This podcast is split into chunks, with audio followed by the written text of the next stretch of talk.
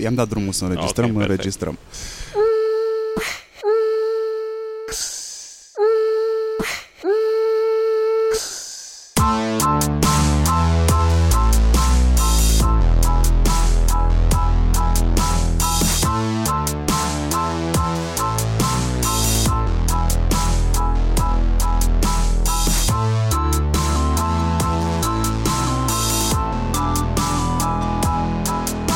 Salutare hurduchesterilor! Am, uh, am alături de mine un om pe care îl vânez de foarte multă vreme. da, te vânez de da, multă da, vreme. da, da, da. Uh, Salut. Mi-ai atras atenția, salut, cu ultimele tale intervenții pe amenziile GDPR. Uh, el este Tudor Galoș, este consultant uh, GDPR și este de altfel fața implementării și consultanței GDPR în România. Face asta deja de vreo 3 ani, cred că. Nu, doi, uh, doi ani, dar nu, sunt mulți alții care sunt uh, uh, mai, nu, sincer, nu mai puțin vizibil, dar cu siguranță cu experiență foarte mare. Adică și în România s-a întâmplat uh, să fie destul de vizibilă treaba asta cu data protection abia după ce s-a auzit de GDPR, dar erau deja, sunt niște oameni deosebiți pe la Ministerul de Interne, pe la Autoritatea de Protecție a Datelor uh, și prin uh, alte diverse structuri ale guvernului, dar și în firmele private, adică și în zona de banking, asigurări, uh, zonele medicale, adică zonele cu mare, mare intensitate în prelucrarea datelor. Zi-mi uh, cel mai mișto moment pe care ți-l amintești tu din copilărie. Din copilărie, uh, fai, sunt foarte multe, pentru că în primul și în primul rând atunci era multă liniște. Părinții ne protejau de tot ce însemna regimul comunist. Uh, uh, Cred că liniștea, nu aveam tehnologie, trebuia chiar să te joci cu ce ai la îndemână și atunci am avut noroc să cresc la curte, la casă, ceea ce însemna că stăteam mult timp prin curte, uh, stăteam pe o stradă pe care nu mergeam mașini, deci eram tot timpul în stradă cu prietenii, Uh, adică foarte, foarte multe momente. Au existat și momente foarte haioase când, uh, de exemplu, uh, asta e o întâmplare amuzantă din copilărie, uh, când intrasem la școală, în școala primară, Uh, încă era comunismul așa și drumul meu către școala primară trecea pe lângă uh, clădirea prefecturii care pe atunci se numea, nu mai știu exact, dar și- era s- un secretar general al județului, un conducător al județului, care avea singura mașină capitalistă. Adică toți erau cu Daci, Mosviciuri, Laz și aici era un Renault 18. Și îmi plăcea Renault ăla 18 de muram, culoare albastră, țin minte și acum. Și când a întrebat uh, doamna tovarășa învățătoare era pe atunci la școală ce vreți copii să deveniți, eu am zis foarte sincer secretar județean al Partidului Comunist. Uh, Moment în care părinții și bunicii mei au fost chemați la școală pentru o discuție, că na, subiectul nu puteai să zici așa ceva în public, era foarte periculos. Uh, Asta era, să zicem, o parte amuzantă, dar ca să ținem minte ce frică era atunci pentru cei care mai sunt nostalgici cu comunismul. Ok, n-ai ajuns. Ce-ți doreai atunci? Ai făcut un switch. Cum ți-ai dat Exact. seama ce vrei să faci tu? Care e Uh, parcursul tău în a te educa Da. și a profesa? În, eu am f- ajuns în București, uh, din Oradea, în 98, la uh, Universitatea Politehnică a București, la automatizări și calculatoare, secția calculatoare. Visam să devin programator. Uh, asta făcea și tatăl meu, asta face și în continuare și am zis ce tradiție frumoasă să o continui. Uh, în schimb, cam în ultimii ani de facultate, am descoperit că e foarte frustrant să devii programator. De ce? Dai de o eroare, Bă, și nu știi cum să o găsești.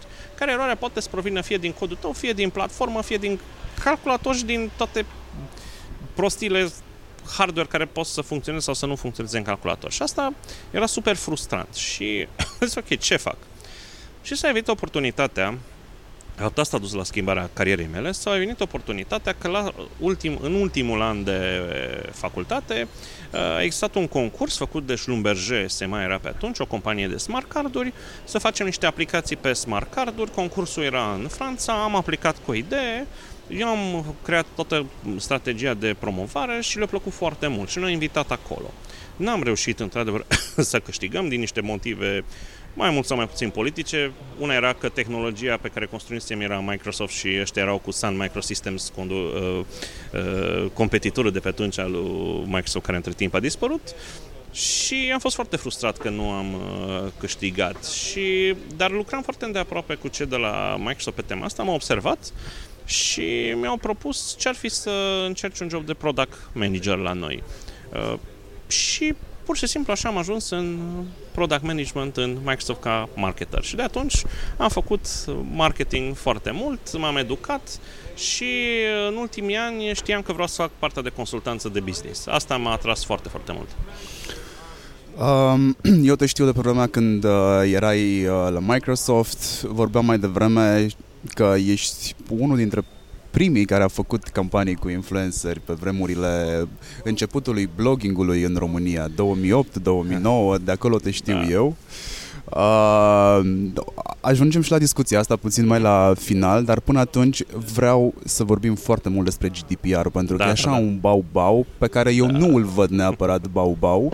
Uh, eu îl văd uh, mai mult un motiv de a crește, uh, de a conștientiza faptul că ai date personale, că alea se duc undeva, că cineva le consideră mină de aur mm. uh, și de fapt cu asta tu plătești chiar dacă nu dai bani din buzunar, asta ca un consumator simplu. Pe, ce, mm-hmm. de cealaltă parte, uh, entitatea care lucrează cu date personale, trebuie să fii conștientă că datele alea personale sunt foarte sensibile și trebuie să le protejezi. Mm-hmm. De unde vine acronimul GDPR? General Data Protection Regulation sau Regulamentul General de Protecție a Datelor nu e ceva nou, e ceva care vine construit pe o lege anterioară din Uniunea Europeană Uh, care a apărut în anii 90. Un regula- o, era o directivă pe atunci. Diferența între directivă și regulament la nivelul Uniunii Europene este că directiva, odată adoptată, trebuie adoptată de fiecare țară într-un anumit interval de timp cu anumite modificări. Regulamentul vine la aceeași dată pentru toate țările membre ale Uniunii Europene la data de Ăsta e structura și pot să se facă doar absolut mici, mici modificări Uh, sau, hai să nu zic derogări, dar mici schimbări, particularități, dar în rest regulamentul are aceleași articole, aceleași numere de articole, aceleași considerente, aceleași numere la considerente, adică nu se schimbă nimic. Și aici, cum ai spus tu, de fapt, uh, tot babau ăsta e o chestie amplificată doar în nivelul general al amenzilor, că, practic, protecția datelor cu caracter personal a început ca și legi, prin anii 60-70 au apărut uh, primele legi, s-au rafinat, dar totul se construiește pe drepturile omului. Există un articol în drepturile omului, se numește articolul 8, dreptul la intimitate. Conține doar două aliniate, dar foarte puternice, care spun că casa ta este sfântă, de exemplu. Puțină lume știe. Nu știu dacă ați văzut, uh, nu prea mai apar poze din casele oamenilor. Nici în reviste, nici în ziare. Uh, este ilegal să pozezi în casa omului fără consimțământul lui casa ta este teritoriul tău sfânt. Deci acolo faci ce vrei. Uh, și asta trebuie, e un, e un drept pe care lumea nu prea cunoaște. Casa ta este sfântă. Nimeni nu poate să pozeze în interiorul casei tale. O a doua chestie pe care articolul 8 o spune este că acest termen de intimitate e un termen generic. Adică, uite, să-ți dau un exemplu.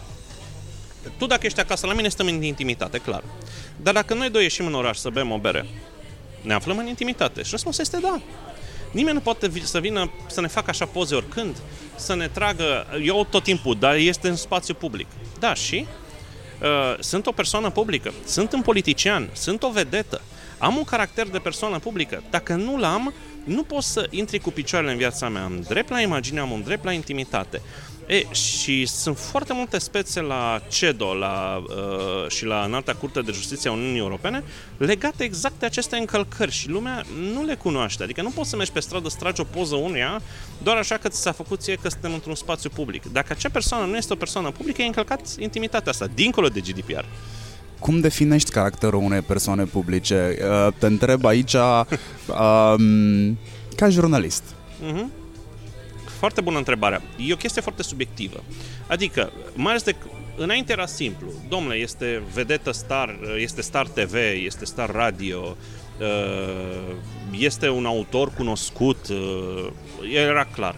Acum, cu apariția internetului, e greu stabilești caracterul public, adică uh, domnule, sunt un Instagrammer care am o mie de followeri. Sunt o persoană publică? Am 100 de mii de followers, sunt o persoană publică, e foarte subiectiv și se determină cam de la caz la caz, știi? Uh, și sunt, de aceea sunt niște discuții, unele țări au adoptat niște numere, să zicem, bă, dacă ești peste 100 de mii, ești persoană publică, dacă ai atâția followers sau prieteni. dar uh, e o chestie care depinde, din nou, de, de la un regim subiectiv la de la un cadru, fiind foarte subiectiv, de la caz la caz trebuie evaluat dacă acea persoană este publică. Dar uite, o să-ți dau un exemplu. Suntem acum într-un bar. Dacă în acest bar ar fi doi politicieni care discută o trăznaie și vine un jurnalist și trage poze la cei doi politicieni, uh, este super ok. Dar dacă noi doi apărem în această poză Uh, nu întreba spune cât de persoane publice suntem noi, pentru că știți ce se poate întâmpla, putem fi asociați celor doi politicieni. Și zic că ia uite și pe Marian, ia uite și pe Tudor, ia uite ce combinații fac ăștia aici cu politicienii, pun la cale o trăznaie. Și în acel moment bonitatea noastră este distrusă. Știi? Și de, de aia trebuie evaluat de la caz la caz. Hai să împărțim discuția în două. Începem cu a discuta despre consumatorul simplu.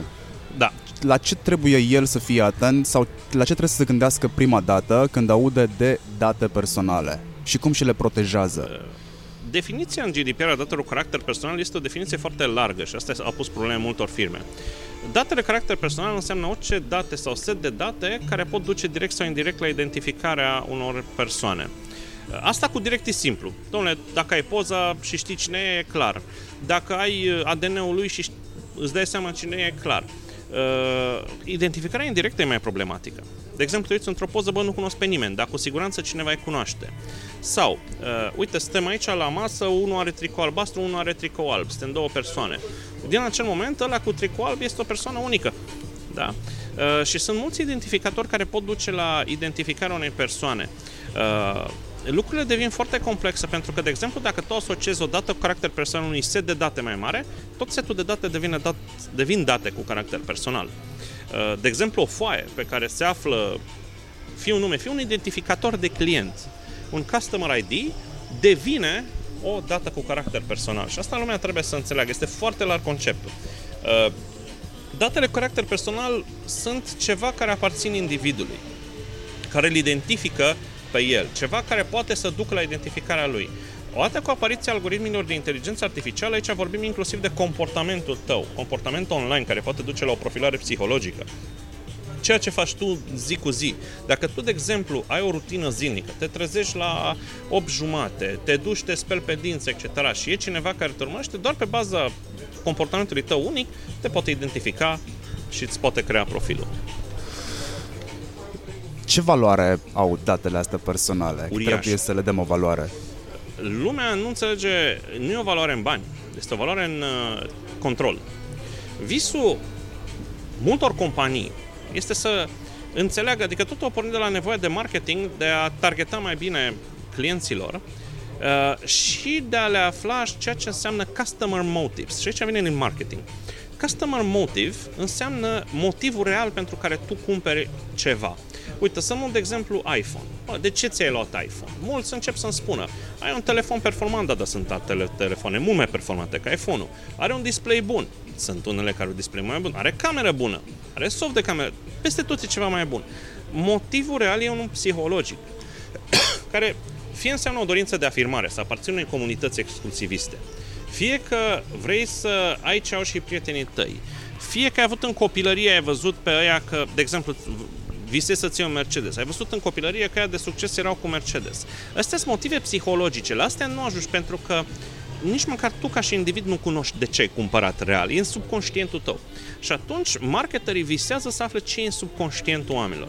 Chestia asta o faci determinându-le profilul psihologic. Asta este cea mai mare periculositate, să-ți determine profilul psihologic, pentru că sună bine, a, ok, poți să anticipezi mai bine dorințele. Uh, uite cum au făcut cei din state când ai zbunit un canal, uh, cei de la uh, Target, care era un hipermarket gen Carrefour, și-au da, au reușit să identifice pe baza comportamentului de achiziție, gen femei care cumpărau uh, anumite produse de curățenie fără miros, că erau gravide în trimestru 3. Și atunci au început să targeteze cum începe să cumpere anumite produse, își dădea seama algoritmul că ești gravidă și începea să-ți livreze produse de gravidă. Și da, asta este încălcarea intimității foarte urâtă. E, de atunci algoritmii au progresat enorm de mult. Problema este că toate aceste informații pot fi folosite pentru a te manipula, pentru a nu atât a cumpăra produse de care nu ai avea nevoie, că pentru a lua decizii pe care în mod normal nu le-ai lua. De exemplu, să nu-ți vaccinezi copii. De exemplu, să votezi anumite partide extremiste. De exemplu, să faci anumite chestii antisociale. Și treaba asta, incredibil, afectează inclusiv oameni extrem de inteligenți, pentru că este o manipulare emoțională, pe baza unui profil psihologic extrem de bine determinat. Și acesta este pericolul, că expunându-ne foarte mult și online și offline, uh, anumite entități Că există companii de, și de marketing politic, companii de uh, marketing uh, profesionist, de marketing digital, care folosesc aceste informații pe, pentru a îmbunătăți așa numita conversie, dar într-un final stochează niște informații psihologice extrem de periculoase. Este un mit sau este un adevăr că Facebook știe mai mult decât mai ta despre tine din primele 150 de like-uri? Uh, asta era, de fapt, din algoritmul Cambridge Analytica făcut. Și asta a fost un algoritm proiectat prin anii 2010-2011, cam așa. Este o lucrare științifică publicată, să ne înțelegem, nu e mit. E o lucrare științifică publicată într-o revistă de Big Data. Uh, este și o prezentare, de, chiar recomand, a fostului președinte Nix al Cambridge Analytica din 2016, că este o altă porcărie ce s-a întâmplat cu Cambridge Analytica, că lumea a explodat în 2018, uite ce știu ăștia despre noi. Total greșit, în 2016 au spus ei în cadrul unei prezentări găs- care se găsește așa cum e pe YouTube. Uh, căutați Nix Cambridge Analytica 2016 Presentation și vedeți prezentarea aia. The Power of Big Data se numește. O prezentare de 20 de minute, o să, nu o să mai dormiți bine noaptea. Literalmente, au, în acea prezentare arată cum au profilat uh, toți cetățenii unui stat american, inclusiv cu dorințe, uh, inclusiv cu manipulare de mesaje. Gen, uite-te că dacă dăm un mesaj la această comunitate legată de arme, ei o să meargă să voteze republicanii. Bun. Deci nu emit, e realitate. E realitate. Ok, ce fac ca să-mi protejez datele? Mm, în primul și în primul rând, uh, e nivelul de conștientizare. Lumea trebuie să înțeleagă. Aceste tehnologii există, sunt funcționale, Uh, Cambridge Analytica și Facebook a fost vârful icebergului. Uh, sunt mulți alții care sunt mult mai răi. Uh, sunt și companii în România care fac genul ăsta de acțiuni și trebuie să înțeleagă că primul lucru înainte de a-și da datele, cum am spus și legat de FaceApp și legat de alte companii, primul și în primul rând te uiți în notificarea de confidențialitate. GDPR obligă aceste companii să aibă un așa numit privacy notice. Este obligația de transparență. Articolul 13 și articolul 14. Când tu prelucrezi datele cuiva, fie din sursă directă, fie dintr-o sursă indirectă, tu trebuie să-i comunici persoane vizate într-un limbaj clar și simplu. Adică nu într-un limbaj, nu în legaleză. Tu trebuie să spui ce faci cu datele pe înțelesul lui uh, sau al ei uh, și pe limbajul unei persoane de inteligență medie. Adică, pe scurt, chiar trebuie să explici ca unui prost ce faci cu datele. În momentul când acea comunicare este confuză, nu spune, avem dreptul să dăm datele tale oricui, bă, miroase urât. Adică când începe să miroase, avem dreptul să facem ce vrem cu tine, ăla deja trebuie să spui niște întrebări. Și te uiți în privacy notice. Dacă e scris în legaliză, dacă e scris confuz, dacă este scris uh, astfel încât tu să nu, făcut să nu înțelegi, e clar că lucrurile sunt putre de acolo. Uh, singurul terms and conditions pe care l-am citit uh-huh. uh, și a fost clar, spre surprinderea mea, l-am găsit fix în uh, aplicația de mobil a, a Coca-Cola. Ai ajuns la el? Uh, terms and Conditions separate. Terms and Conditions e un document legal. Este un legally binding document. Uh, eu vorbesc de notificare de confidențialitate care trebuie să fie separat obligatoriu de Terms and Conditions. A, da, a, și pe aia am citit-o da. și inclusiv acolo da. mi se spune unde se duc datele mele, până exact. unde ajung, ce se întâmplă cu ele, cât timp sunt stocate pe server, uh-huh, ce uh-huh. se poate face cu ele. Exact. Există un timp limită conform GDPR în care pot să stochez niște date pe un server? Bineînțeles. Uh, uh, acest termen se stabilește în funcție de fiecare categorie de date și de fiecare tip de prelucrare. Uite, o să-ți dau un exemplu. Uh, faci un newsletter. Cât timp ții acele date la newsletter? Pe acele date le țin newsletter atâta timp cât există newsletter-ul, dar din când în când, de exemplu, dacă primești un bounce de pe o adresă de e-mail, e clar că acolo s-a întâmplat ceva. Dacă nu mai dai de persoana respectivă, șterge data că nu mai e. Uh, campanii de SMS, de asemenea. Păi, ok, cât timp le ții? Din când în când, uh, și m-am întâlnit cu astfel de situații, uh, cineva se înscrie, să zicem, să primească pe SMS și completează și formular, totul perfect legitim. Și renunță la acel număr. Deci compania de mobile realocă numărul. Și persoana care avea care primește numărul nu primește un mesaj. Păi, bineînțeles că nu prea este ok, dar Uh, din când în când e bine să verifici integritatea bazei de date. Dar când vorbim de niște prelucrări legate de, ok, uite, am o ofertă nouă, fii primul care află de ea. Păi, din acel moment, după ce a aflat de ea, nu mai ai niciun motiv să-ți ia acele date dacă nu mai ai alte prelucrări la care, uh, pentru care ai temeiul legal. Uh, după aia, uh, anumite date ești obligat să le ții o perioadă de vreme. Există legi. De exemplu, datele din facturi și contracte trebuie să le ții 5 ani, 10 ani. Datele din statele de plată sau din dosarul de personal, 50 de ani. Dar asta nu înseamnă că ele trebuie să fie accesibile oricui, ele trebuie să fie stocate într-o arhivă care să fie accesată doar on a need to know basis, gen când îți vine ITM-ul sau când ai o cerere de la acea persoană. Da? Adică există termenii stabilești tu în funcție de fiecare tipologie de prelucrare. Bun, trecem la persoane juridice. Uh, ce înseamnă persoană juridică sau mai bine zis ce înseamnă procesator de date în accepțiunea legii? Și cred că întrebarea e bine pusă, pentru că da. pot fi atât persoane juridice cât și... și persoane fizice. Exact. În GDPR, termen în limba română, că și asta e important, în engleză sunt data controller și data processor. Processor este cel care prelucrează datele în numele operatorului. În română sunt uh, operator de date și persoană împuternicită de către operator. Operatorul de date stabilește regimul prelucrării datelor. Persoana puternică întotdeauna face prelucrările în numele operatorului sub strictă, uh, strict sub instrucțiuni detaliate. Adică trebuie să aibă instrucțiuni detaliate care sunt în, într-un, așa numit, într-un document așa numit anexă de prelucrare a datelor. Dacă nu ai anexă de prelucrare a datelor și faci prelucrări în numele operatorului, ești operator pentru că trebuie să documentezi chestia asta. Da? Deci asta trebuie să fie foarte clar documentată. Și aici operatorul, bineînțeles, are responsabilități, are multe responsabilități. Trebuie să respecte toate principiile GDPR, privacy by design și by default, să aibă temeiul legal pentru prelucrare, scopul să fie clar, precis, legitim, limitat, Uite, îți dau un exemplu. Nu, eu când aud prelucrări în scop de marketing nebunesc. Ce naiba aia scop de marketing? Uh, înseamnă că poți să-mi trimiți un newsletter? Da. Înseamnă că poți să-mi trimiți un SMS? Da. Înseamnă că poți să-mi trimiți un SMS la 1 noapte? Stai că am o problemă. Înseamnă că poți să-mi bați la ușă la 1 noapte să-mi vinzi ceva? E, nu, scopul trebuie să fie foarte, foarte precis și bine, bine scris. Um, fac o companie. Uh-huh. La ce trebuie să mă uit când implementez baza GDPR? Prima întrebare pe care trebuie să ți-o pui și de fapt este prima regulă. Lumea, lumea nu înțelege uh, în GDPR că și mulți își fac așa numit, eu mor când o nu se GDPRizează sau se GDPRizează, mi-a făcut unul GDPR-ul, uh, este ca să se ferească de amenzi. Nu, rolul tău este să, să respecti clientul. Despre asta este vorba. Prima întrebare pe care trebuie să o pui este dacă chiar trebuie să faci acea prelucrare de date poți obții aceleași rezultate sau rezultate similare fără a face prelucrare de date? E prima, prima întrebare. Testul de necesitate. Mă, chiar trebuie.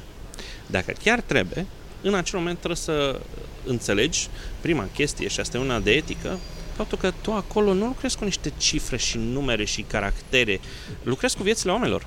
Da? Acele date, caracter personal descriu o etapă din viața omului. Da? Uh, de aceea ele trebuie respectate. Ne jucăm cu viețile oamenilor aici, nu, nu ne dăm seama, dar ne jucăm cu viețile lor. Și atunci trebuie în primul rând să te întrebi, ok, uh, principiul minimizării. Trebuie să utilizezi mini, să uh, prelucrezi minimum de date necesar pentru a atinge scopul. Nu maximum, minimum de date necesar. Odată ce am determinat acest minim, trebuie să-mi pun următoarea întrebare. Uh, este scopul clar? Cum îi comunic utilizatorului? Va înțelege? Ce teme legal am? Că sunt mai multe temeri legale. Consimțământul e unul. Este după care, după care este uh, nevoia de a respecta un contract la care persoana vizată este parte sau face parte din firma care semnesc contractul. Uh, mă obligă legea. Uh, protejez un interes vital al persoanei, salvez viața. Am un interes public, asta doar dacă sunt autoritate, sau am un interes legitim, care este un temei legal destul de fazit, dar este legat de prelucrări la care persoana vizată ar trebui să se aștepte. Multă lume nu înțelege interesul legitim. Uh, aici sunt mai multe lucruri pe care trebuie să le faci, dar în esență persoana, nu, nu-ți surprinde persoana vizată, nu surprinde clientul. Că deseori, dar de ce, te întreb, dar de ce primesc acest mesaj? E, în momentul ăla ai fost surprins, ceva n-a mers bine, nu l-ai informat bine, nu a înțeles ce faci, uh, nu era listată prelucrarea, chestii de astea. Esența este, încearcă să nu-ți surprinzi persoana vizată. Și eu mai zic încă o chestie uh, la toți clienții mei. Băi, tre- expresia românească, ce ție nu-ți place, altul nu-i face. Dacă ție nu ți-ar primi, nu ți-ar plăcea să se facă genul ăsta de prelucrări, foarte posibil nici persoana vizată să nu-i placă. Um, ok, sunt atent la ce mi-ai spus acum. Când știu că am nevoie de un DPO. DPO înseamnă Data Protection Da. Officer. Uh, DPO este uh, o funcție foarte interesantă. Uh, Este un... uh, El acum se definește, hai să zicem, chiar dacă e definiția foarte clară, inclusiv în COR în România, în lista meseriilor, uh, inclusiv în GDPR e definit, definite responsabilitățile lor, abia acum se definește. Responsabilul ăsta, de fapt, este un om care se asigură că se respectă toate legile de privacy și toate prelucrările sunt etice și conforme. Când GDPR nu e singura lege, da? Sunt multe altele. Este directiva e-privacy, care la un moment dat în vreo 100 de ani o să devină regulamentul e-privacy, că se tot ceartă ăștia. Uh, Sunt uh, alte legi uh, referitoare la cât timp trebuie să ții anumite date, gen codul fiscal, uh, codul muncii. Dar ideea în sine este, el trebuie să înțeleagă, să înțeleagă toate preocupările de date care se fac în organizație, să se asigure că dezvoltă în organizație o cultură a prelucrării datelor cu caracter personal și a respectărilor și că este persoană de interacțiune și pentru clienții firmei, și pentru angajații firmei și și pentru autoritatea de supraveghere. Cum știi când ai nevoie de el? Sunt niște reguli clare. Dacă ești autoritate publică, clar.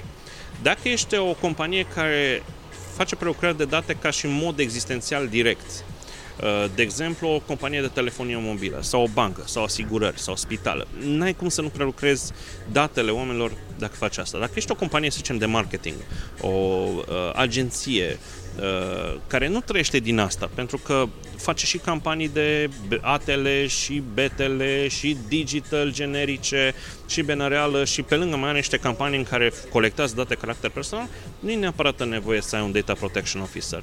Rolul acesta este un rol care reduce riscul. Da? E partea risk managementului. Asta nu înseamnă că dacă nu trebuie, nu e inteligent să ai. E bine să ai.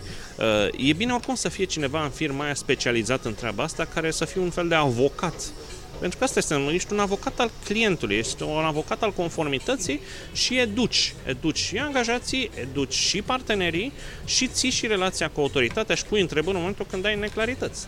Deci DPO-ul practic este similar uh, persoanei care este responsabilă cu evacuarea în caz de incendiu.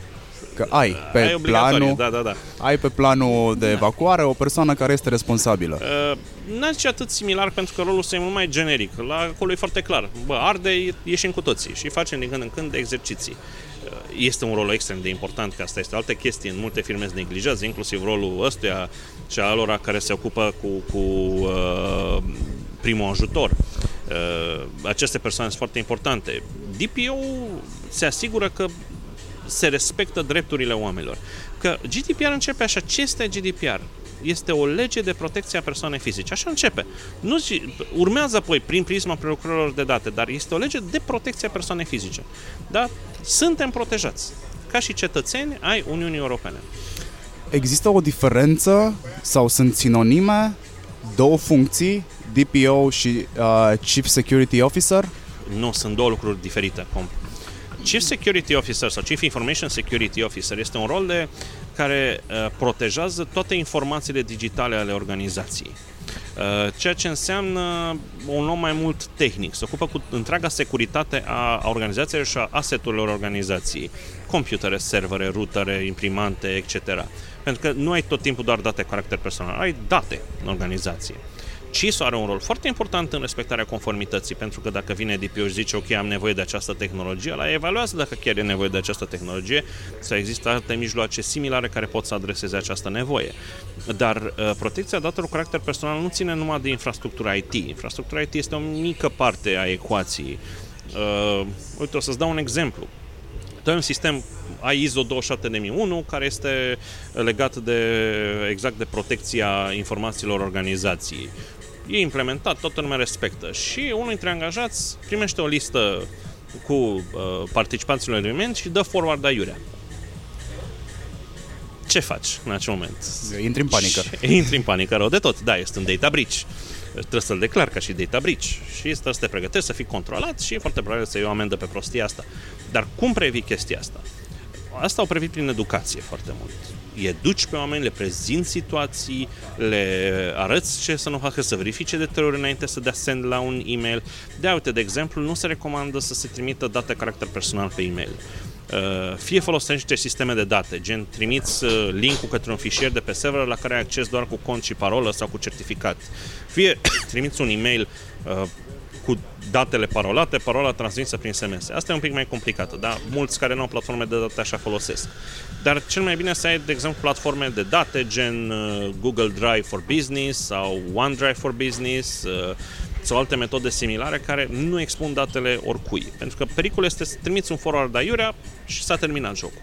Aici, la data breach, intră inclusiv adresele alea multe, sute, zeci, mii, la BCC. Uh, nu, nu la BCC, pentru că la BCC nu... Uh, pardon, nu la BCC, la, la CC. La CC sau la tu. Exact. Da, da, da, asta este un data breach. Ai trimis la toți la tu, e data breach toată ziua. Da?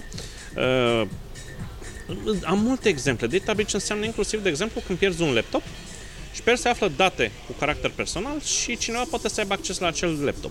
Sau chiar dacă zicem nu poate să aibă acel, acces la acel laptop, datele nu sunt backupate. Pentru că data breach înseamnă și un incident prin care datele sunt pierdute. Ai pierdut date egal data breach. Ai pierdut laptopul și nu mai erau datele la backupate altundeva, e data breach. Asta atrage măsuri punitive, e o întâmplare, se întâmplă, l-ai pierdut în primul rând, atrage un control, adică autoritatea va face o verificare, sigur.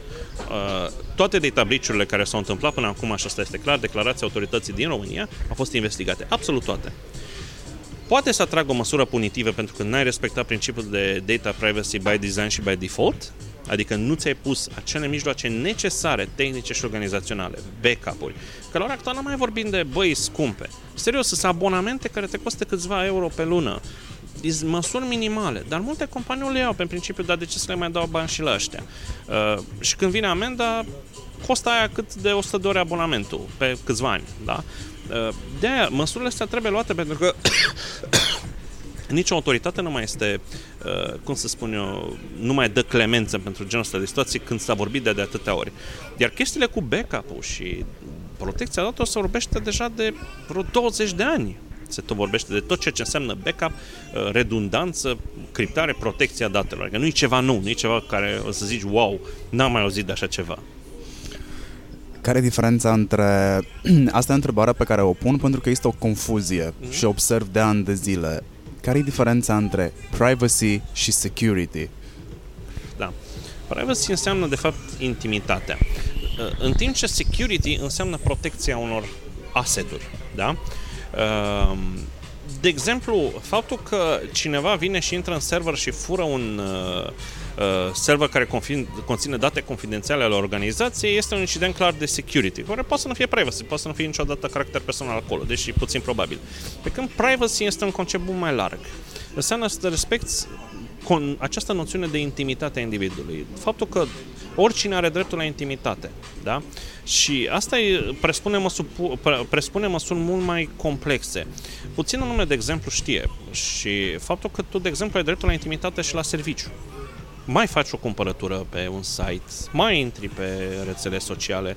Nu are dreptul cineva să te urmărească să vadă ce faci la serviciu, pentru că faptul că ai 8 ore la serviciu nu înseamnă că ești 8 ore sclav înseamnă că ai dreptul la intimitate, tu ai niște obiective. Și în legea muncii spune foarte clar, individul, conform legii, trebuie să-și atingă niște obiective uh, de comun acord stabilite, fie printr-un contract individual de muncă, fie prin contractul colectiv de muncă uh, și dacă nu le respecti, se face comisie de disciplină sau dacă faci alte trăznăi. Dar faptul că tu ți atingi obiectivele și în același timp te mai dai și tu pe un Facebook și pe asta nu e nu e o încălcare a intimității. A, că tu în firmă poți să blochezi accesul la asta? Absolut ok. Dar nu ai dreptul să-i urmărești individului activitatea. De exemplu, îți dau un exemplu simplu. Când merge la baie. Mă, când merge la baie, e o activitate foarte intimă, da? Ce faci, îl urmărești când timp stă la baie, îl cronometrezi? Sau când iese la țigară, îl cronometrezi? Nu, astea nu sunt ok. Au existat cazuri. Au existat cazuri exista. și care s-au terminat foarte urât uh, pe dreptul muncii. Ei e limitat dreptul individului la niște chestii esențiale. Și da, și inclusiv pe dreptul la intimitate. Există celebrul caz Bărbulescu vs. Orange în România, unde după foarte mulți ani Bărbulescu a câștigat la, uh, Uniunea, la Curtea de Justiție a Uniunii Europene Și aia a fost. Adică, pur și simplu, în acel moment, lumea realizează că, ok, individul are dreptul la intimitate, nu poți să urmărești toate mesajele. De exemplu, poate îți trimite soția un mesaj uh, uh, pe e-mail, uite, cumpără și mie uh, trei uh, Coca-Cola sau chiar niște produse intime ce faci? Vine uh, gardianul firmei și ce pe zic, aha, deci uh, primești mesaje private, vezi că are, are Coca-Cola ieftin, mai ieftină la bufetă sau chestii de astea. Nu. Asta fă-mi, nu fă un rezumat al cazului despre care povestești. Bărbulescu vs. Orange a fost o chestie foarte interesantă. Uh, un angajat a fost uh, rugat de către Orange să facă un plugin peste Yahoo Messenger, erau anii 2000 și el a folosit contul să vorbească și cu prieteni și pentru asta a fost dat afară. Omul i-a dat în judecată și avocații firmei au venit la proces cu toate conversațiile private, care au conversații intime.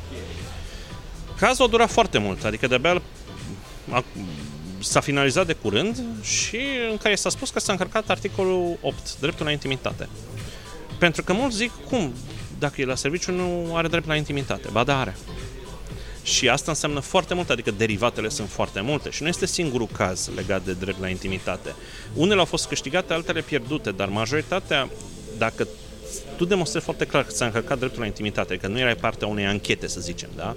Că dacă ești partea unei anchete și tu vorbești cu soția și dai niște date confidențiale organizației, deja acolo e o treabă mult mai serioasă, este furt, da? Și chestie penală. Dar uh, dacă tu ai niște conversații, ok, ia pâine, ia apă, ia trebuie să mergem la doctor sau alte chestii, alea sunt intime, alea n-ai voie să intri în acele conversații. Facem marketing, facem campanii de strângere de lead o facem pe rețele de socializare. Da. Că e Facebook, că e Instagram, că e LinkedIn, nu contează. Facebook este cel mai aproape de exemplu da. pe care vreau să îl, îl ofer. Fac o campanie de strângere de lead Facebook îmi oferă un form uh-huh. a, mhm. a strânge datele practic direct din contul tău de uh, Facebook, că de asta este mult mai simplu să faci campanie de lead mm-hmm. acolo, e mai permisiv și nu se iei mătaie de cap.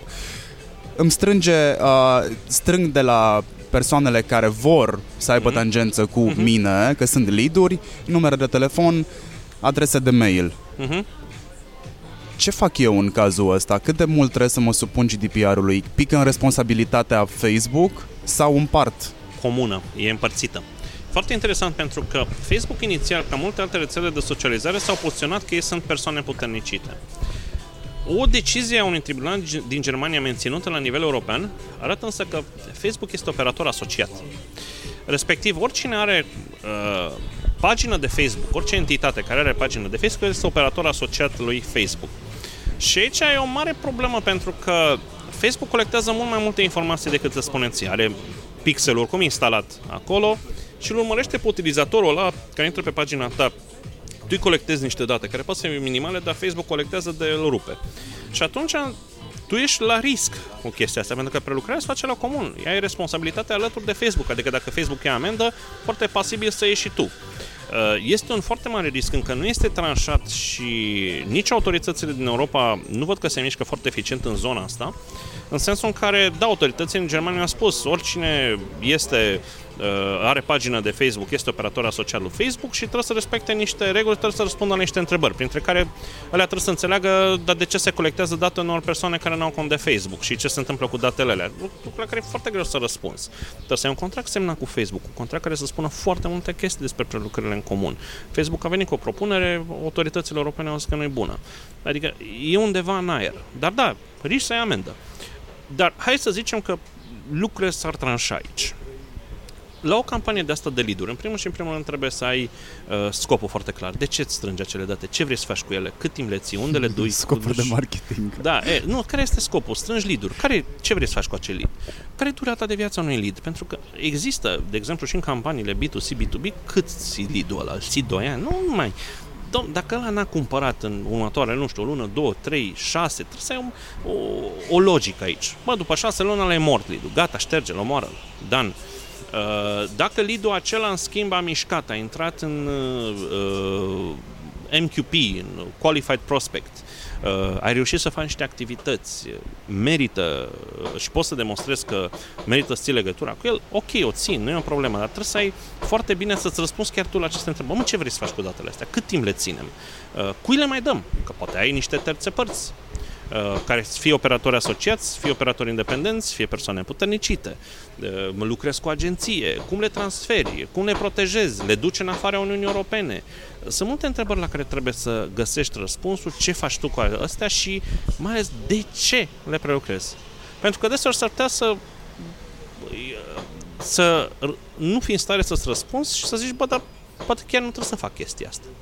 Mulți cer, de exemplu, și adresa sau telefonul sau alte tâmpenii CNP-ul care e o dată specială, uh, pardon, sensibilă, nu specială și de, de ce nevoie de datele astea? Ce faci cu ele? Mm, nu trebuie, nu știu, o să fac ceva cu ele. Nu există o să fac ceva cu ele. Da? Fac campanie prin influenceri. Uh-huh. Nu strâng lead uh-huh. dar cerința este lasă mesaj uh-huh. sau dăm mesaj privat. Uh-huh. E ok. Cer influencerului să-mi facă un Excel uh-huh.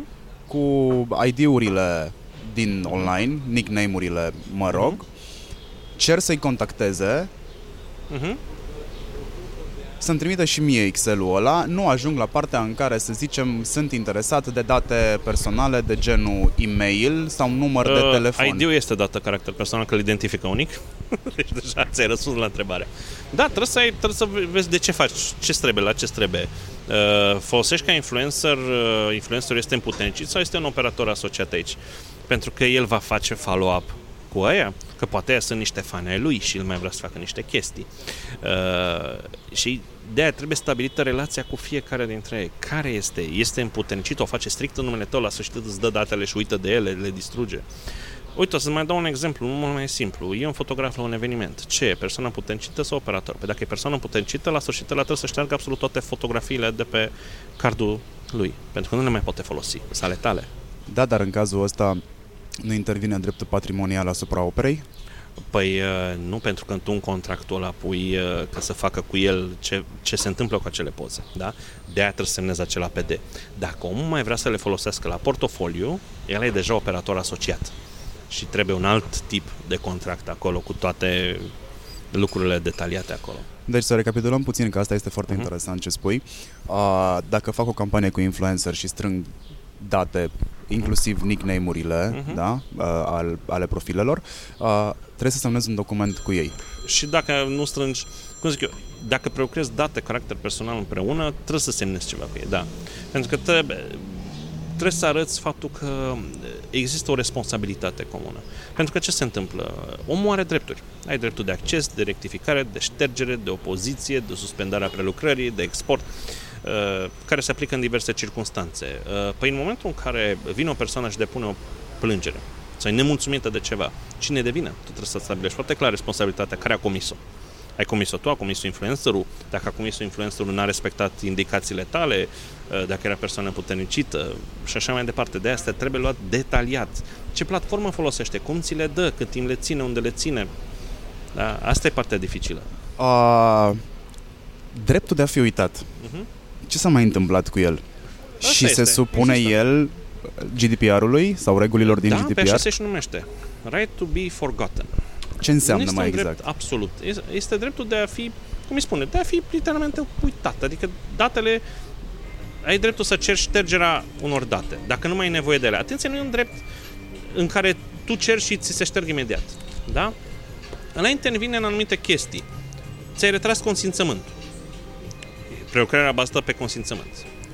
Uh, contești un interes legitim și ăla nu e bun. Datele au fost colectate ilegal. Uh, nu mai există un motiv să se țină acele date. Adică sunt anumite momente când mult mai crede, oh, vreau să-mi fie șterse toate datele de caracter personal. Păi dacă ai fost angajat într-o firmă, n-ai cum. Pentru că se țin datele alea 50 de ani, e o lege uh, îți datele niște facturi. Se țin 10 ani sau 5 ani în funcție de asta. Noi recomandăm 10 ani că ANAF-ul te poate întreba uh, dacă ai spălat bani pe anumite chestii, în special pe tot ce înseamnă contracte de astea de servicii, alea sunt clar de mare risc, uh, că e risc de spălare de bani, ții detalierea a tot ce s-a întâmplat acolo 10 ani, sau listele cu participanții la un eveniment, pentru că de te ești întrebat, te întreabă anaf ok, un eveniment de 100 persoane, vreau să știu cine au fost ăia. Păi de ce? Păi dacă au venit 3 persoane și tu ai facturat de 100 și ăia de 97 e spălat. Se întâmplă un data breach. Uh-huh. Primesc notificare, consumator uh-huh. simplu, uh-huh. că datele mele au zburat. Da. Ce fac eu atunci? În afară de a lua la cunoștință și a da din numeri că se întâmplă la... Tu, tu ai drepturi. Uh, ți-a fost încălcat un drept la intimitate. Tu poți să te judecată. Operatorul sau persoana puternică sau cui a fost vina. Tu poți să dai în judecată și să ceri niște despăgubiri. În România despăgubirile nu sunt mari pe așa ceva. Da? Amenda e mare, despăgubirile mai puțin. Uh, în străinătate, da, despăgubirile sunt mari. Uh, aici trebuie văzut pentru că operatorul este obligat să-ți explice care e posibila consecință a acestei data breach. Ok, s-au scurs datele în online. Ce se poate întâmpla? Poți să fii contactat, uh, poți să fii sunat, uh, poți să vină cineva la tine la ușă, uh, poți să fii șantajat cu ele. Da, uite cum s-a întâmplat baza aia de date care a fost furată de la firma aia care oferea contacte între amanți, adică în afara căsniciei. Păi aia este teribil ce s-a întâmplat acolo, pentru că riscul de șantaj este real și este foarte mare. Da? Și atunci firma trebuie să explice în detaliu, mă, ce riscuri există. Da, trebuie să-și pună cenușa în caș, trebuie să se pregătească nu atât de amendă, cât inclusiv de despăgubiri oferite acestor persoane. Uh, sunt uh, freelancer. Uh-huh. Mi-am făcut un birou mișto acasă, monitoare, baza mea de dată este un NAS. Uh-huh. Am mai multe harduri acolo, uh-huh. să zicem că însumează 6 tera. Stochez și date personale acolo. Da. Date personale atât de ale clienților, însemnând uh-huh. reprezentanți ale companiilor, cât și baze de date din campanii. Uh-huh. Că prestăm servicii în uh-huh. publicitate și marketing. Uh-huh. Trebuie să mă comport ca orice altă entitate. Da, bineînțeles. Ești un operator de date. Ai niște baze de date. Întrebarea este de ce le ții? Că stocarea înseamnă prelucrare. Uh, cum le ții? Cum le protejezi? Uh, sunt backupate? Sunt redundante? Adică dacă se prăjește un hard disk, ce se întâmplă? Uh, trebuie să faci un risk assessment, un risk management. Băi, cum stăm? Cum de suntem? Unde literalmente trebuie să spui toate întrebările ce ți se poate întâmpla mai rău și să te pregătești de asta. Uh, dar de aia uh, recomand, eu recomand la clienții mei soluții de cloud sau de stocare digitală redundantă, pentru că ele îți oferă niște mecanisme da, de protecție. Sunt acum niște discuții pe zona de cloud uh, și ce rol au operatorii de cloud, de operator asociat sau de persoană puternicită, pentru că și operatorii mari de cloud, Microsoft, Google, Amazon, uh, fac, de exemplu, telemetrie și telemetria implică prelucrare de date caracter personal aici și astea nu sunt foarte clar expuse. O să ia măsuri, se mai, o să mai clarifice lucrurile, dar uh, și astea sunt cumva în aer. Nu zicem, nu e un pericol atât de mare să te controlezi să-ți facă urât pe asta, dar cine știe? Poate să fie. Dar uh, trebuie să ai un backup, trebuie să fie bine protejate datele, să fii pregătit să explici de ce le ții. Că poate n-ai nevoie de ele. De ce nu e ok să dau din numeri atunci când mm-hmm. cineva mai îmi cere încă o dată CNP-ul? Pentru că, citez, și așa e peste tot. Nu. CNP este o dată sensibilă.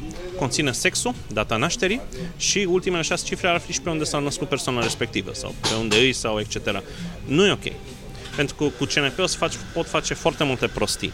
Nu e nevoie de CNP. Mai mult, legea 190, uh, care este legea de implementare a GDPR în legislația locală, spune că dacă tu prelucrezi CNP în uh, temeiul interesului legitim, adică dacă nu e de acoperit de vreo lege chestia asta, tu trebuie să ai niște mecanisme de protecție acolo. În primul și primul rând să respecti minimizarea datelor și pot spun pare că nu se respectă, adică nu ai nevoie de CNP la chestia asta. Am cunoscut uh, companii care, de exemplu, cer CNP-ul ca să genereze un uh, employee ID serios, n-ai nevoie de treaba asta.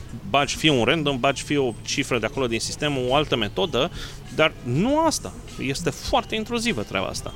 Da? Pentru că tu afli foarte multe despre acea persoană. Lucruri pe care n-ar trebui să le știi. Practic, refuzi când ți se mai cere încă o dată CNP-ul fără un argument solid, pentru că tu mai adaugi un acolo. layer de securitate. Da. Practic faci da. mai greu accesibil CNP-ul da, da, tău, da. chiar dacă el teoretic este peste tot și nu ar trebui să fie. Exact, exact. Pentru că ideea în sine cu acest CNP este că, ok, uite, la o firmă are nevoie de el pentru dosarul de angajare. Uh, pentru spitalul are nevoie de el. Sunt legi care gestionează treburile astea. Dar n-ai nevoie de el cum zic eu, faptul că o firmă îl poate folosi pentru dosarul de angajare nu înseamnă că îl poate folosi pentru orice altceva. acea dată se folosește strict pentru acest tip de prelucrare. O alt tip de prelucrare necesită de asemenea aceleași principii. Minimizarea datelor, privacy by design și by default, uh, mini, uh, protecția datelor, etc. Și atunci nu ai nevoie de CNP acolo. Da? CNP-ul, repet, este o dată foarte sensibilă și sunt multiple căi de a nu prelucra cu CNP-ul și de a folosi metode alternative, pe care le-am propus cu succes. Uite, de exemplu, în facturile B2C, da? Nu ai nevoie de CNP. Nu ai nevoie nici de număr serie buletin. Codul fiscal spune clar, nume, prenume, adresa din buletin. Asta e tot. Uh, în facturile B2B, niciun fel de dată caracter personal, doar strict datele firmelor între care se face plata. Sunt soluții care te ajută cumva să minimizezi identitatea, să o minimizezi, să o faci mai vagă când faci sau surfing online. Pseudonimizare sau alte, da. VPN-ul face parte din categoria asta? Mă ajută VPN-ul, mult? VPN-ul criptează doar transferul de date între două entități. Uh, este o metodă de protecție a datelor, da. Uh, dar uh, repet, trebuie să vezi de ce transferi anumite date între două entități. Trebuie să spui întrebarea, de, de ce ajung ăstea acolo? De ce trebuie să ajungă aici? Uh, la o firmă de HR are nevoie să-ți ajungă toate datele din dosarul de personal, da? Dar cum? Criptat, VPN, uh, platformă de date, etc. tu trebuie să poți să asiguri trasabilitatea datelor, să poți să explici ce s-a întâmplat, dacă s-a întâmplat o bubă, cum au circulat datele, care a fost fluxul de date și ce s-a întâmplat acolo. Deci, practic, dacă am un dacă am folosesc VPN, uh-huh. Mhm. a trebuit să mă simt mai în siguranță când folosesc VPN-ul conectându-mă la niște uh, Wi-Fi-uri random? Uh, sau sunt la fel de vulnerabil? Sunt, mu, sunt multe soluții acum. Wi-Fi-urile, noile calculatoare, noile sisteme de operare îți oferă o protecție, adică ele în sine, tu te conectezi pe VPN, dar comunicarea între două entități este criptată și nu de către Wi-Fi. Uh, este criptată de către uh, alte jucării. De exemplu, de aia ai nevoie de certificate pe site-uri. Da? Certificatele le asigură o criptare. Vorbim de HTTPS-uri? Da, de... da, da, de SSL. Da, le asigură. Dacă site-ul ăla nu e criptat, da, datele merg în blank. Deci tot ce bagi acolo e, trece in clear, ca zic așa, și orice middleman poate să le vadă. Da? Dar sunt multe lucruri unde trebuie să fii atent. Asta este unul dintre ele, da? Uh, să zicem, multe site-uri și au SSL. Eu sunt mult mai circunspect cu ceea ce se întâmplă cu datele pe e-mail, mesaje, WhatsApp, uh, Facebook Messenger, uh, etc. Pentru că acolo se transmit foarte multe date într-un mod în care și nici nu știu unde ajung. Uite, întrebare la WhatsApp. Cât timp ține WhatsApp acele date, știi? Nu. Eu cred că le ține forever, că dacă, îmi fac, dacă am backup-ul activat, da. când schimb pe un alt device, am conversații din 2013. Da, din... Exact, dacă pierzi să schimb backup-ul sau uiți să-l activezi sau îl dezactivezi temporar, că nu ai, nu știu așa, ai pierdut. E la data breach sau nu e data breach? Vezi, de aia WhatsApp-ul n-ar trebui să fie folosit în business și e folosit în toate businessurile. Uh, aici există soluții alternative. De, uh, au făcut cei de la Microsoft, de exemplu, o jucărie se numește Kaizala, un fel de WhatsApp for Business, pentru că toate com- comunicațiile sunt uh, salvate pe serverele sau pe instanțele din cloud ale organizației. Ceea ce este super ok, pentru că poți să răspunzi la cerere de acces, la datele sunt acolo indexate, este ok, da? Dar le dai o conversație. Mai mult, uite, în asigurări, un scenariu des întâlnit, se transmit, uh, vine la, ok, hai că-ți fac un rapid un uh, RCA, da? Păi, scanez buletinul, îi scanez lui ăla permisul de conducere, scanez lui ăla uh, și cartea de identitate a mașinii, pac, pac, pac, poze și le transmit pe WhatsApp. Ok, WhatsApp ce că comunicarea e criptată. Minunat, ok, superb. Ce se întâmplă la o cerere de acces de date? De unde scoate datele astea? Cât de safe mă simt când uh, un avocat, un notar îmi cer să trimit, adres, să trimit pe adresa lor de Yahoo sau de Gmail. Super safe. Este, este un mare, aici, aici din păcate, nu numai tu zici de avocați, să vezi în primării cum e. Primăria Cluj a luat, apropo, o amendă pe vechea lege pentru că un individ de acolo i-a răspuns la o solicitare a unui cetățean de pe adresa personală de Yahoo. Marea majoritate a primărilor din țară au site-uri, dar nu au adrese de e-mail pe acele site-uri, au adrese tot de Yahoo ceea ce este un mare risc de securitate și nu se respectă privacy by design și by default, pentru că trebuie trimis acele date în Yahoo, care Yahoo nu știu ce drag face cu ele. Da? Mai mult, am văzut cât de des a fost parte Yahoo. Da? Uh, riscul este foarte mare. Adică și mi se pare o lipsă de profesionalism din partea celor care folosesc uh, uh, pentru comunicări de business adrese de astea publice. Că sunteți de consumer, nu sunt de business. Avem două sisteme de operare mari și lată pentru mobile. Android, iOS. Cu care mă simt mai safe? E o bună întrebare aici. Uh, depinde, și la Android sunt foarte multe instanțe. Sunt, uite, de exemplu, ce se întâmplă acum cu Huawei și discuții legate de Huawei și de uh, probleme de securitate ale lui Huawei. Uh, pe de altă parte, uite, au început la Samsung să apară discuții legate de privacy-ul lui Samsung. Uh, la iOS, de asemenea, au fost, mi se pare, un data breach, dar nu mai știu de curând. Uh, sunt riscuri peste tot, bineînțeles. Printre cele mai privacy-friendly, totuși, este iPhone-ul. Da? Îți permite să-ți controlezi foarte bine setările de privacy și vine cu ele disable, așa cum ar trebui. Da? Uh, adică nu-ți colectează date de telemetrie și alte chestii implicit.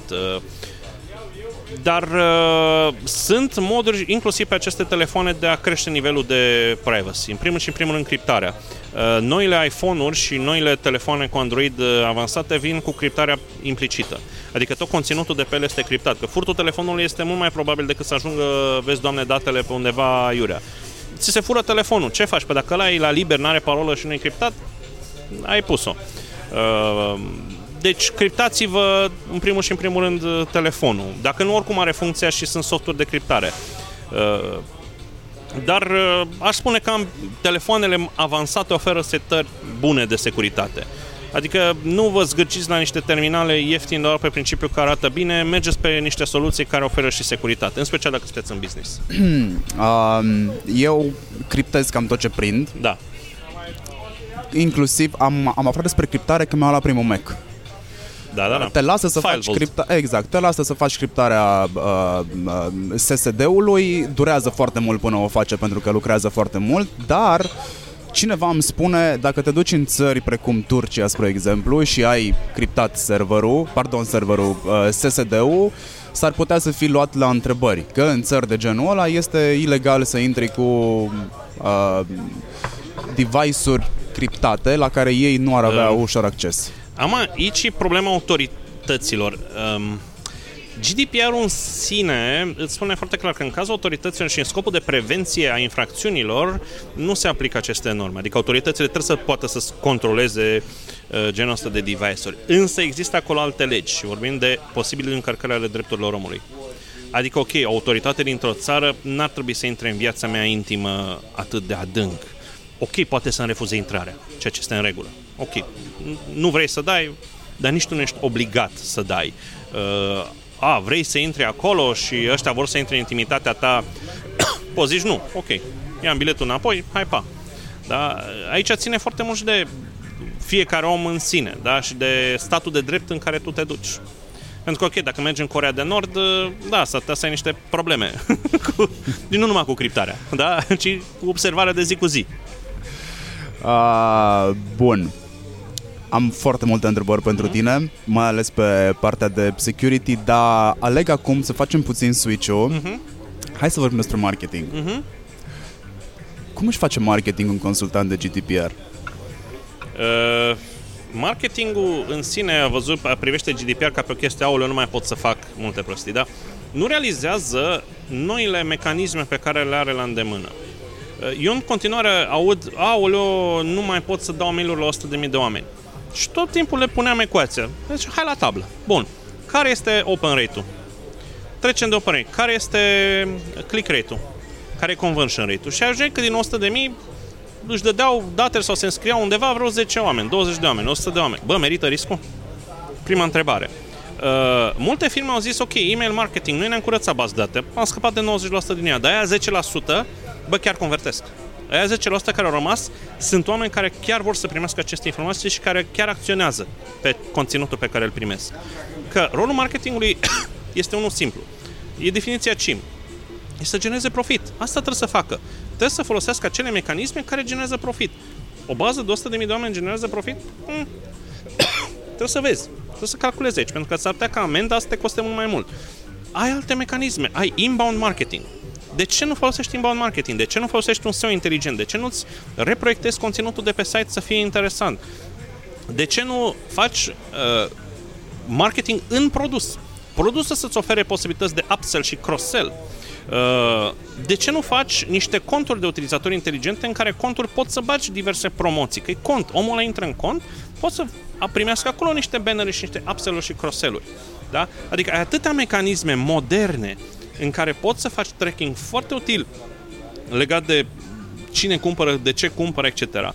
Pentru că asta este paradoxul. Clientul lor actuală, și am nu știu câte exemple în care eu spun online, vreau să testez acest produs, vreau să mă joc, nu contactează nimeni. Da? Eu mor când văd, de exemplu, pe site-uri, da, vine unul și face o reclamă la o mamă, o nouă mașină, super ofertă. Bun, vreau să văd oferta. Ca să primești oferta personalizată, dă datele. Să mor tu. Nu. Nu vreau să aud chestia asta, vreau să văd oferta, vreau să pot eu să mă joc puțin cu caracteristicile și la sfârșit, dacă îmi place, eu te voi contacta pe tine, dar foarte probabil voi face conversie. Când, te ca... Când tu mă pui să-ți dau datele ca să mă contactezi, poate eu sunt as... nu sunt atât de sociabil. Da? Poate vreau să văd, să discut cu un computer, să observ, să pot să fac niște calibrări la acea mașină și este super ok. E, lumea asta nu înțelege că conținutul lor actuală din nou este rege, SEO este din nou rege, contează foarte mult cât de găsibil ești în internet, Uh, pentru că de acolo pornesc, da, nu știu, 90 ceva la sută în tranzacțiile B2B pornesc în numai unei căutări.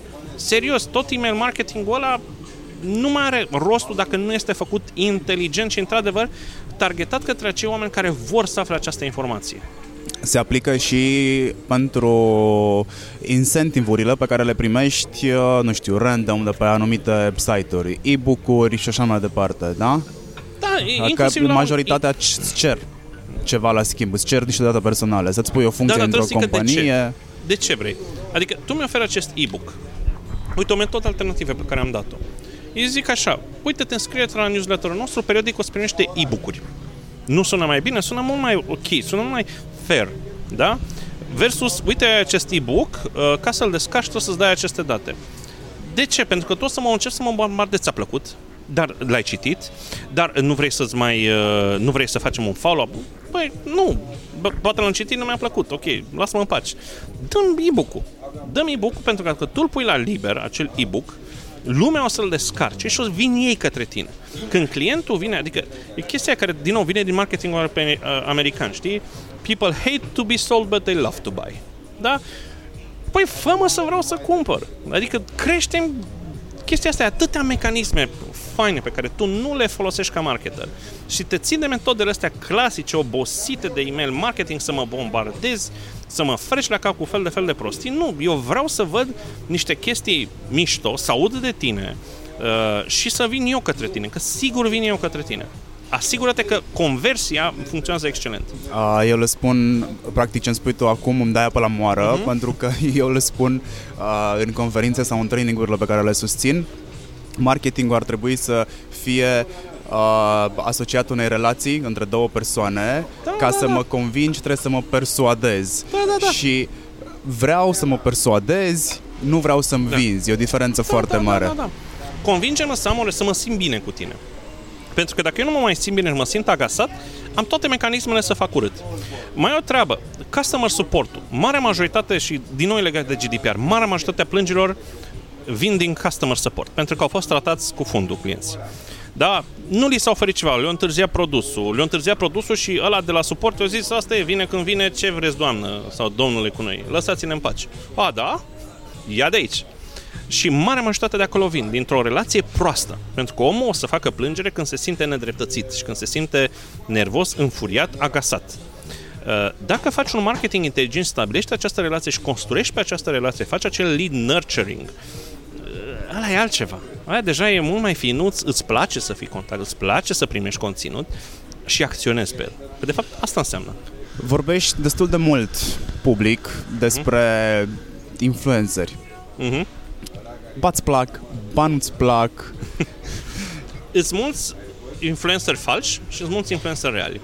Uh, din păcate, în zona influencerilor am văzut foarte mulți care merg pe imagine, respectiv, uite ce sexy sunt, uite ce frumos sunt, uite-te eu într-un decor de vis uh, și, de fapt, lumea le dă apă la moară pentru că le place ceea ce văd, dar nu ceea ce vând. E celebră faza aia cu tipa care n-a vândut 26, n-a reușit să vândă 26 de tricouri. Uh, e normal, pentru că lumea se uită la ea pentru total altceva. Da? Deci când ești un influencer, influencerul real influențează. Ce influențezi tu? influențezi niște decizii, influențezi, ajuți oamenii cu ceva, uh, le, le dai niște repere în viață. Am fost la uh, Web Summit anul trecut în Lisabona și un creator de modă, uh, Alexander Wang, a spus în felul următor. Tu, ca și brand de haine, trebuie să ajungi să fii un reper în viața omului. Adică să poți să-i spui și unde să mănânce, și unde să, să trăiască, unde să viziteze, cum să-și trăiască viața, de ce să fie bio, să zicem, de ce să mănânce așa, de ce să mănânce să, de ce să meargă la sală, da? În momentul ăla, aia e o relație în care tu ajungi să privești acel brand sau acea personalitate ca cineva care îți influențează viața într-un mod pozitiv și te ajută. Un influencer care nu face altceva decât să-și expună uh, părți ale corpului, nu o să facă treaba asta. Că nu o să slăbească lumea doar ca să ajungă să arate ca nu știu ce modelă sau nu știu ce model. Uh, o să se uită la el cu principiul, wow, ce mi-ar plăcea să fiu cu el sau să fiu uh, așa, dar știi ceva, vrei să-mi ceva, hai pa. Dacă am o mie de followers și cu toate astea influențez viețile mm-hmm. oamenilor. Unuia trebuie să influențez. Mm-hmm. Sunt persoană publică? Foarte probabil, foarte probabil că da. Știi cum determin? Uite, uh, cum erau influencerii din zona de generație Z, care când se duc și își pun un check-in undeva, vin 20 de fani, vin 30, 100. Ăla deja, da, este un, e clar o persoană publică deja. Dacă tu vii, îți pui undeva, uite, stai aici, nu vine nici naiba, nu prea. Deci asta poate fi o dovadă în instanță dacă îți fac o poză... Nu, nu, aici ai nevoie de un avocat care să-ți facă treaba asta, pentru că e greu de demonstrat. E foarte greu, dacă ești sau nu ești persoană publică. Dar dacă tu îți expui viața foarte mult, poți devii o persoană publică și să fii considerat o persoană publică. Există avocați specializați pe da, astfel da, de spețe? Pe, da, pe privacy, bineînțeles, foarte mulți. Uh, și foarte mulți au certificări foarte bune, lucrez și eu cu ei. Uh... Poți să le dai numele, cu siguranță sunt da. de ajutor. Da, sunt uh, lucrări, uite, chiar uh, o să avem o discuție, am făcut un meetup și pare că o să vină foarte mulți la o pizzerie undeva în militari uh, pe 1 august seara și să discutăm despre GDPR și privacy. Și acolo să fie chiar mai mulți avocați, că nu vreau să fie să vorbesc eu, vreau să vorbească lumea, să ridicăm cu toții probleme și să există o dezbatere, da? Asta se va întâmpla atunci, că e, vreau, vrem să creștem nivelul de conștientizare a oamenilor legat de ceea ce înseamnă viață publică, intimitate, chiar și acțiuni de marketing, chiar și acțiuni, că mulți zic, a, nu se mai poate face marketing. Chiar la un asigurator, uh, niște avocați au zis, a, nu mai poți să contactezi vechi clienți. De ce nu? Dacă au fost mulțumiți și ai ce să le vinzi, ai interesul legitim să o faci, ai o relație de business. Nu trebuie să fie surprins că primește ceva de la tine, că a lucrat cu tine în trecut. Da? Hai, discută cu el, mai ales în special în zona asigurărilor, unde nivelul de conștiință este foarte mic și o chestie foarte utilă. Asigurarea este o treabă de care ai nevoie, în special în România.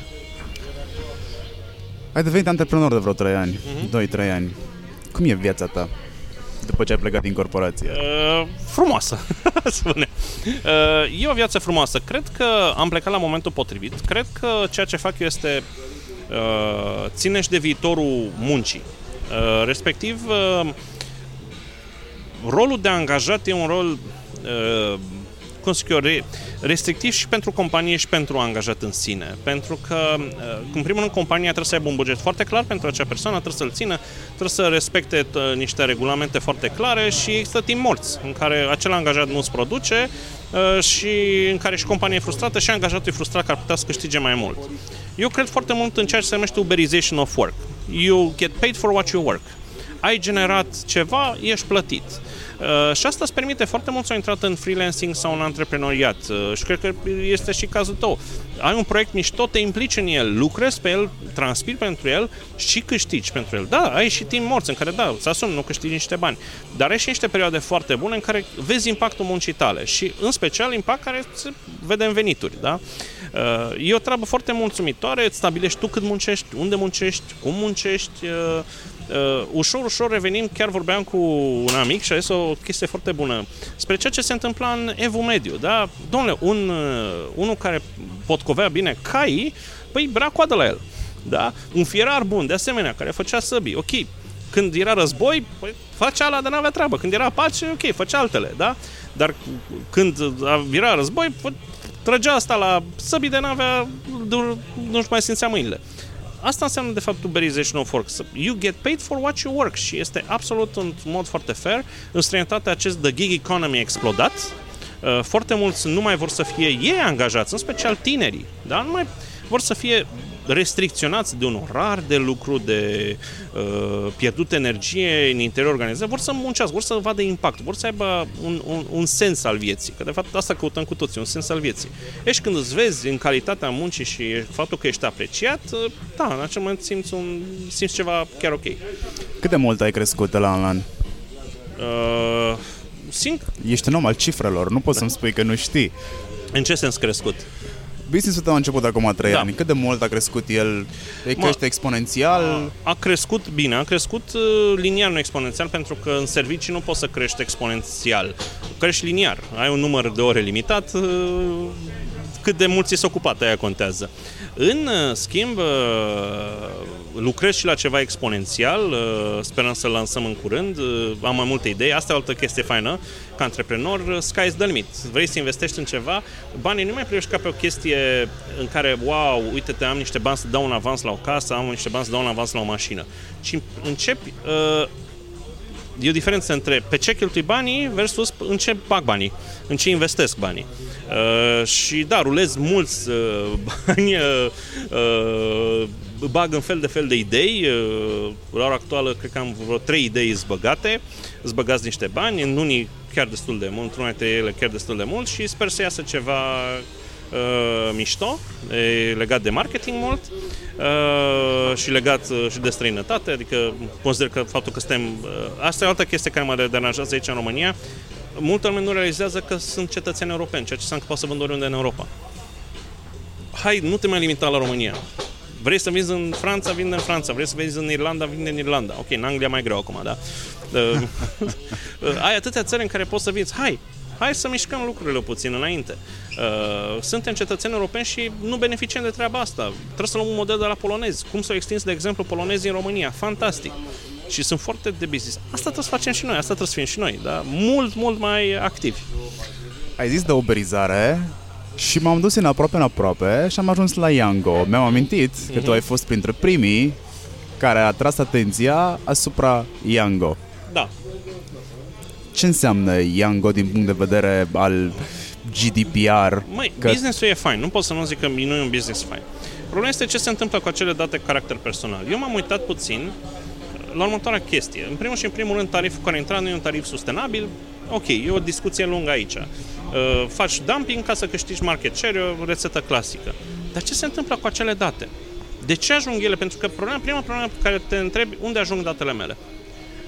Părerea mea este că nu ajung într-un stat de drept. E o problemă aici, da? Uh, problema mea este că există acolo niște relații politice dovedite. Problema este de asemenea că compania părinte a semnat un acord cu principala agenție de securitate a țării că anumite date vor fi date lor. Trebuie să spui niște întrebări. Adică, de ce? Unde ajung acele date? Nu vreau să intru în uh, ce înseamnă fel de fel de presupuneri, că nu e fair, dar întrebarea este, ok, îți încredințezi datele unor astfel de jucători uh, care pot să ajungă, știm că datele tale pot să ajungă foarte ușor la autoritățile dintr-un stat unde nu există un stat de drept și unde dovedit există încălcarea drepturilor omului, adică în spețe foarte concrete la uh, tot ceea ce înseamnă uh, inclusiv condamnări pe zona de nerespectare a drepturilor omului. La asta trebuie să te gândești, la asta trebuie întotdeauna să unde ajung date, ce metode de control asupra acestor date există. Cred că asta este ultima întrebare pe securitate. Dacă sunt jurnalist de investigație, cum mă supun GDPR? Există niște legi care mă protejează da. în instanță da. și așa mai da. departe, da. da? Nu poate să treacă nimic peste asta. GDPR mă obligă la ceva în schimb? Uh, te, te obligă, uh, în primul rând, să, în primul și în primul rând, uh, ai libertatea presei. Articolul 10, libertatea de expresie din uh, Cartea Europeană a Drepturilor Omului îți asigură clar acest drept. Nu ți-l poate nimeni încălca. Uh, ai dreptul să faci investigații, ai dreptul să lucrezi cu date caracter personal în măsura în care poți să demonstrezi că le ajută la această investigație. Unde, de exemplu, poate să nu fie ok afli de o posibilă, nu știu, iubita unui politician și începi să o hărțuiești nu în sensul anchetei, ci în sensul că vrei tu un pic să fii cu ea. Aia deja nu mai e ok. Și nu mai e ok din principiul respectării dreptului la intimitate. Mulți ne invocă. Pe de altă parte, când cineva devine iubită unui politician, devine o persoană de interes public. Îmi pare rău să o zic, dar da, este o persoană automat de interes public. Prietenele ei însă mai puțin. Da? E o linie foarte fină aici, că trebuie să vezi până unde îți merge. Că și libertatea presei e o chestie foarte fină. Tu poți distrugi viețile unor oameni cu niște presupuneri care rămân indexate. Da? Trăim în epoca Google unde se indexează totul. E foarte greu după aia să scoți din Google treaba asta. Că da, bun, cer dreptul la ștergere, ți se dă după un timp, etc. Dar bonitatea ta poate să fie complet distrusă într-un anumit moment dat.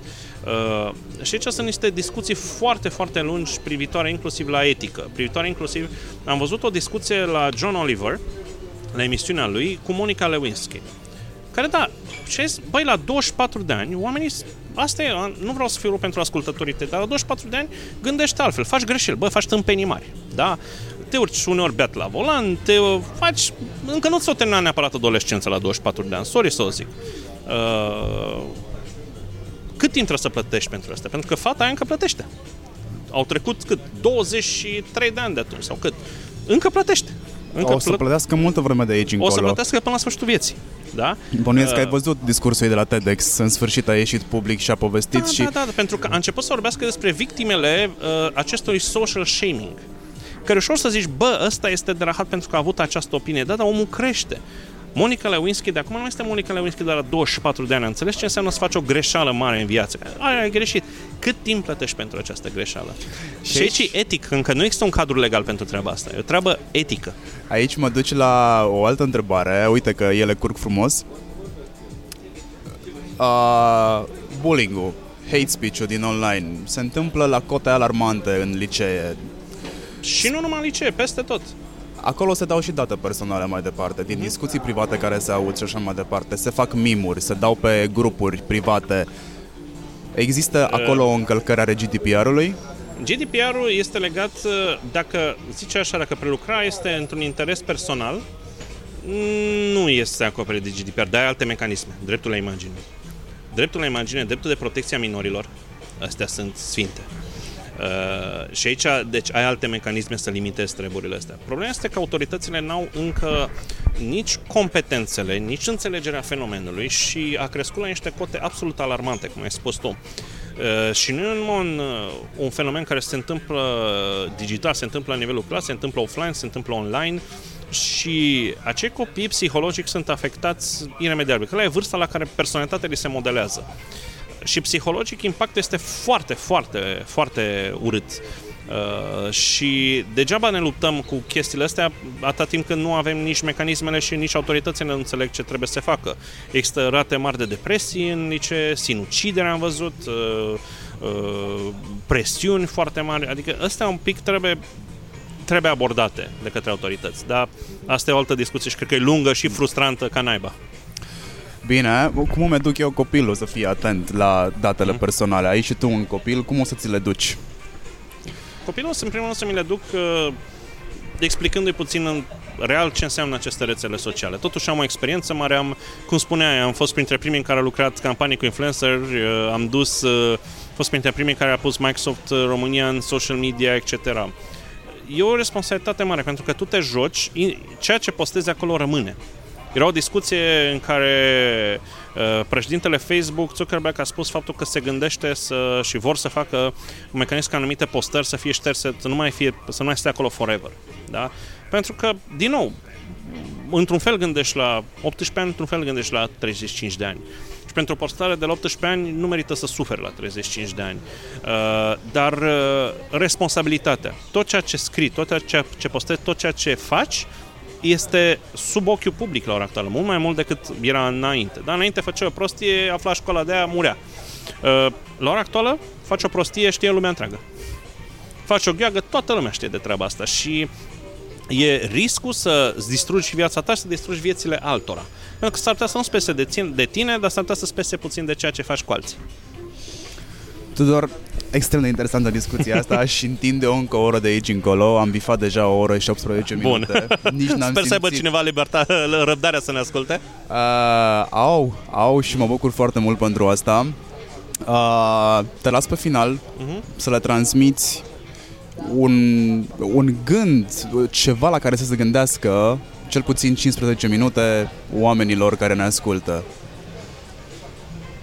Să înțeleagă că au drepturi, că tot ceea ce facem noi cu GDPR asta înseamnă protecția oamenilor. Uh, Și nivelul ăsta de conștientizare înseamnă să înțeleagă să nu-și mai da datele caracter personal oricui în orice moment, oricând, pentru că așa le se cere.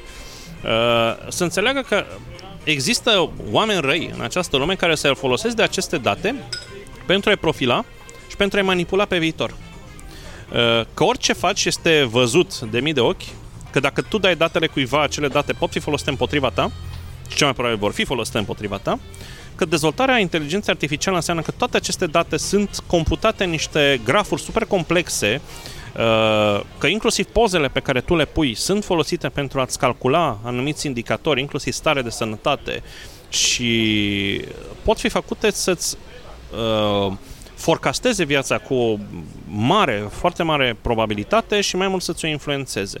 Să ajungi să te cuplezi cu anumiți oameni sau să intri în anumite grupuri în care, într-un mod normal, nu ai intra. Uh, Chiar dacă te consideri o persoană inteligentă, trebuie să înțelegi că poți să fii manipulat fără să-ți dai seama.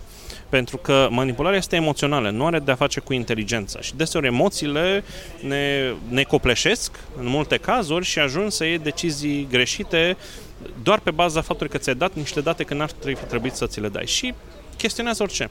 Întreabă. Întreabă-te orice chestie. Când cineva îți cere, da, de ce? Unde ajung? Ce se întâmplă cu aceste date? De ce mi le ceri? De ce ai nevoie de aceste date de la mine? Și încă ceva de final, când na, o să mai apară companii care o să-ți ceară date. If it's too good to be true, it's too good to be true. Da? Ceva acolo e fishy. Începe să sapi și o să găsești rapid ceea ce e fishy. Tudor, îți mulțumesc foarte mult pentru timpul pe care mi l-ai acordat. Mă bucur foarte Mersi mult că și ne-am eu. întâlnit. Uh, pe Tudor îl găsiți pe Facebook foarte mult, este activ, îl găsiți și pe LinkedIn. Uh, mai scris și pe blog, din câte știu. Ne, nu, nu am mai avut timp de blog. uh, Blogul e legat numai de partea de GDPR, uh, dar mai mult da, Facebook și LinkedIn. Ideea este că dați de el peste tot. Uh, abordați-l cu încredere, răspunde la mesaje.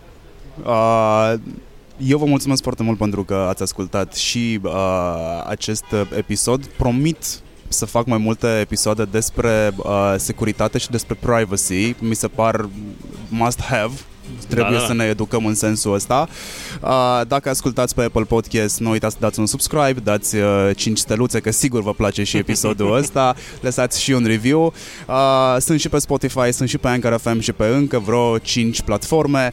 Vă mulțumesc foarte mult că ați ascultat și dați mai departe informația. Salut! Mersi!